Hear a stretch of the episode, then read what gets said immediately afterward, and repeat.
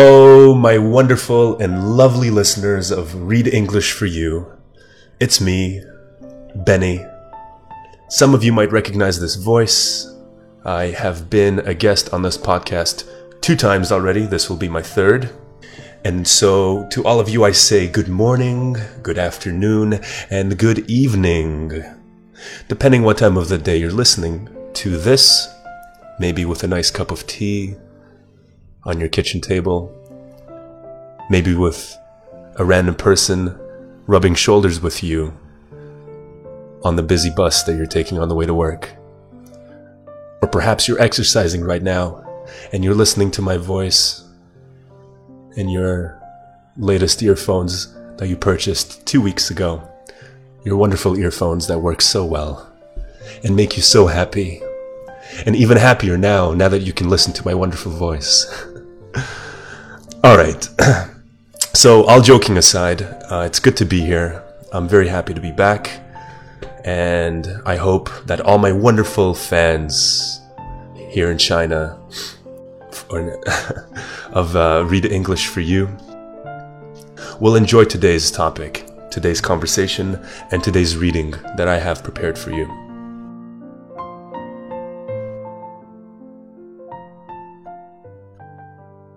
I'm going to read an article today about a subject that I'm 100% sure will be familiar to all of you. It's about something that every single human being has faced or dealt with at some point in their life. It is a force of nature that is unavoidable and that all of us must experience if we want to grow and become better human beings. Today I'm going to talk about fear. And I'm going to read a very well written article by a man named Jim Rohn talking about fear and how to combat fear and what to do about it.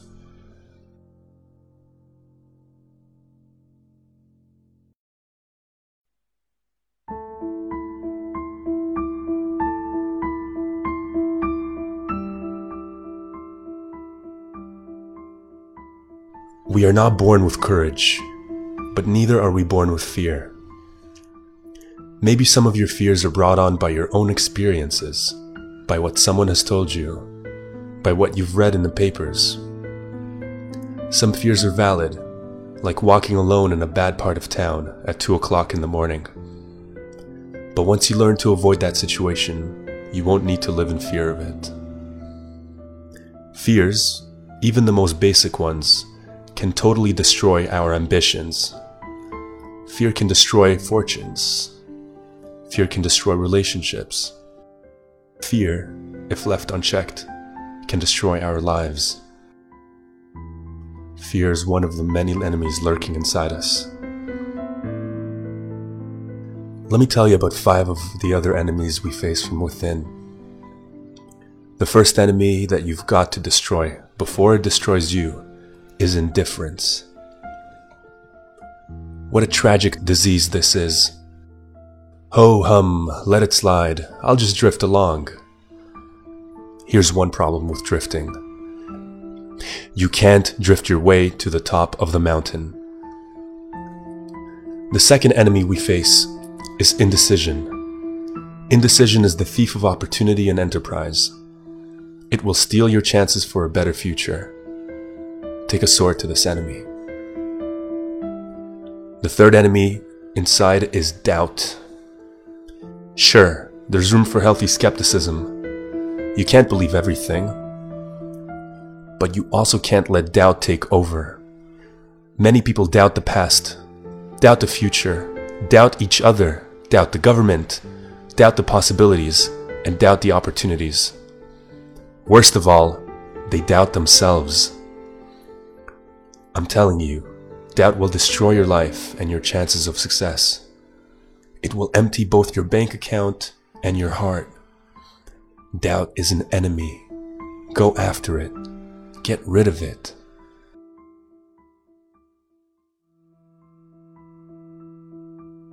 The fourth enemy within is worry. We've all got to worry some. Just don't let it conquer you. Instead, let it alarm you. worry can be useful. If you step off the curb in New York City and a taxi is coming, you've got to worry.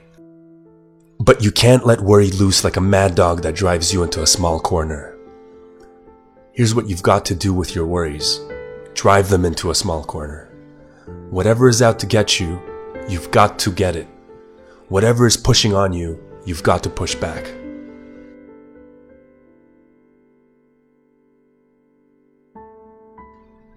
The fifth interior enemy is overcaution. It is the timid approach to life. Timidity is not a virtue, it's an illness. If you let it go, it'll conquer you. Timid people don't get promoted. They don't advance and grow and become powerful in the marketplace. You've got to avoid overcaution. Do battle with the enemy. Do battle with your fears. Build your courage to fight what's holding you back and what's keeping you from your goals and dreams. Be courageous in your life and in your pursuit of the things you want and the person you want to become. To your success, Jim Rohn.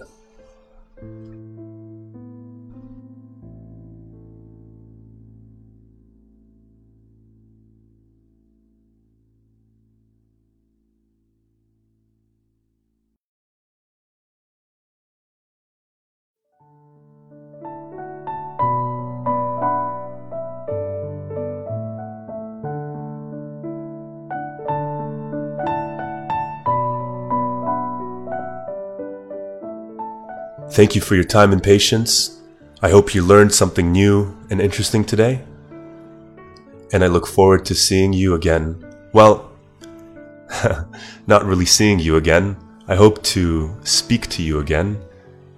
And I hope to have you as an audience again, once again in the future. Take care.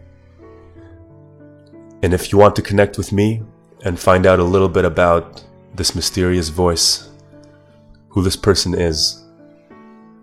You can find some of my writing on the internet actually.